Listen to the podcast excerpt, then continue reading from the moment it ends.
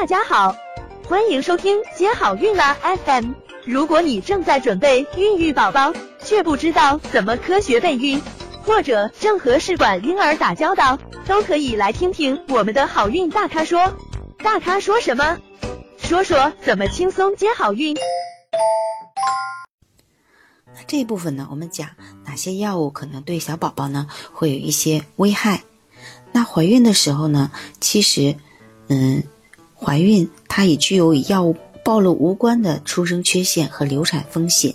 那这个呢是一个医学术语，它是什么意思呢？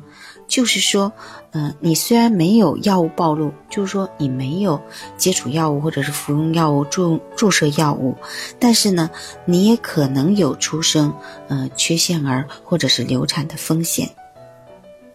那么，这个药物在背景风险之上，潜在增加胎儿发育异常的风险。而且呢，胚胎各个器官对药物的毒性反应是不相同的，而且并非是所有的人接受了致畸因素的胚胎呢都会发生畸形，以胚胎对药物的敏感性不同相关。就是比如说两个同样的人，他们用了同样的药物，但是有一个人。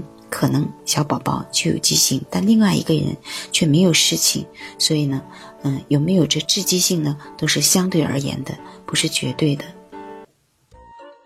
想了解更多备孕和试管的内容，可以在微信公众号搜索“接好运”，关注我们，接好运，让怀孕更容易。